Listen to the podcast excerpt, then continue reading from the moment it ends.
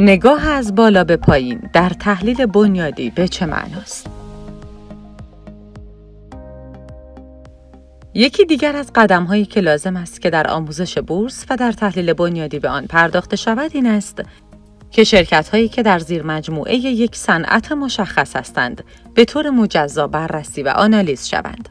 به طور مثال، هنگامی که سهامدار قصد دارد وارد معامله در یک نماد بانکی شود لازم است که ابتدا صنعت بانکی را به طور کلی و جامع مورد بررسی قرار دهد و موقعیت و شرایط ویژه‌ای حاکم بر بانک ها و خبرهای منتشر شده در مورد آن را بررسی کند. در قدم بعدی سهامدار به طور جزئی تر به نمادهایی می‌پردازد که در زیر مجموعه صنایع بانکی قرار دارند. یک سهامدار و تحلیلگر حرفه‌ای کاملا به این موضوع آگاه است که نمادهایی که در یک صنعت قرار دارند به طور مستقیم از یکدیگر تاثیر میپذیرند بنابراین در صورتی که شرایط و موقعیت یک نماد در یک صنعت مناسب و مثبت نباشد ممکن است تمام نمادهای همگروه خود را تحت تاثیر قرار دهد بنابراین لازم است که نمادهای همگروه بررسی شود و معامله با آگاهی کامل از آن صنعت رخ دهد. هنگامی که نمادها بررسی شده اند به دنبال آن شرکت های مربوط به آن نماد نیز مورد مطالعه قرار می گیرند.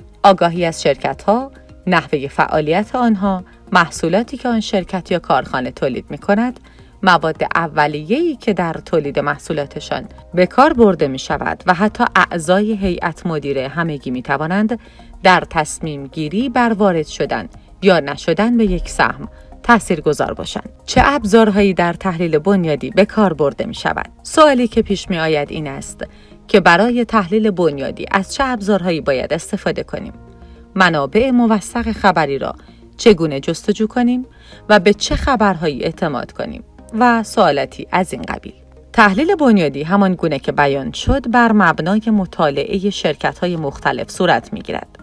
شرکت هایی که مورد تایید سازمان بورس قرار می گیرند وارد بازار معاملاتی می شوند. هر کدام از شرکت ها با توجه به نوع فعالیت و برندی که دارد دارای یک نماد معاملاتی است.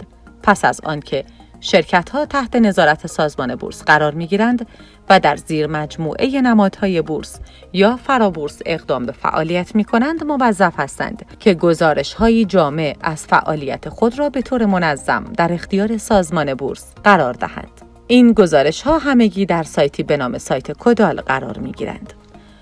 سایت کدال یک بانک اطلاعاتی جامع و موثق از تمام شرکت ها و گزارش های مالی و عملکرد ماهانه و سالانه آنهاست.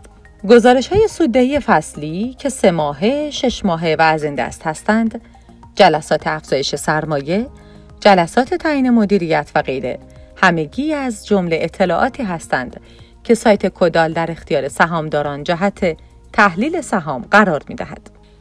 نگاه از پایین به بالا در تحلیل بنیادی به چه معناست؟ یکی از اصطلاحاتی که در میان تحلیلگران در بورس بسیار مورد استفاده قرار می گیرد اصطلاحی تحت عنوان دیدگاه پایین به بالاست. در این حالت تحلیلگر ابتدا شرکتی را بررسی می کند که قصد دارد اقدام به خرید نماد معاملاتی آن کند. پس از آن در قدم بعدی نمادهای همگروه آن را ارزیابی می کند و شرایط و موقعیت کلی آن صنعت را مورد مطالعه قرار می دهد و در قدم آخر شرایط اقتصادی حاکم بر کشور را مطالعه می کند و پس از آن تصمیم می گیرد اقدام به خرید سهام آن شرکت کند یا خیر. در مقابل این دیدگاه، دیدگاهی تحت عنوان دیدگاه از بالا به پایین وجود دارد. این دیدگاه دقیقا در جهت عکس حالت قبل پیش می رود.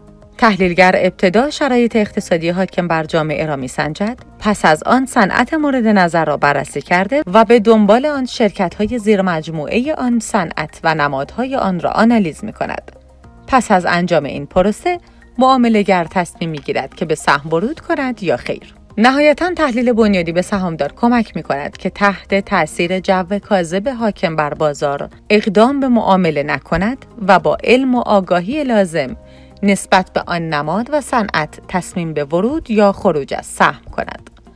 خلاصه اینکه هر نمادی با توجه به حوزه کاری مشخصی که دارد در زیر مجموعه یک صنعت قرار می گیرد. آنچه که در تحلیل بنیادی مورد توجه سهامداران قرار می گیرد این است که نمادهایی که در زیر مجموعه یک صنعت واحد قرار می گیرند بر یکدیگر تأثیر مستقیم می گذارند.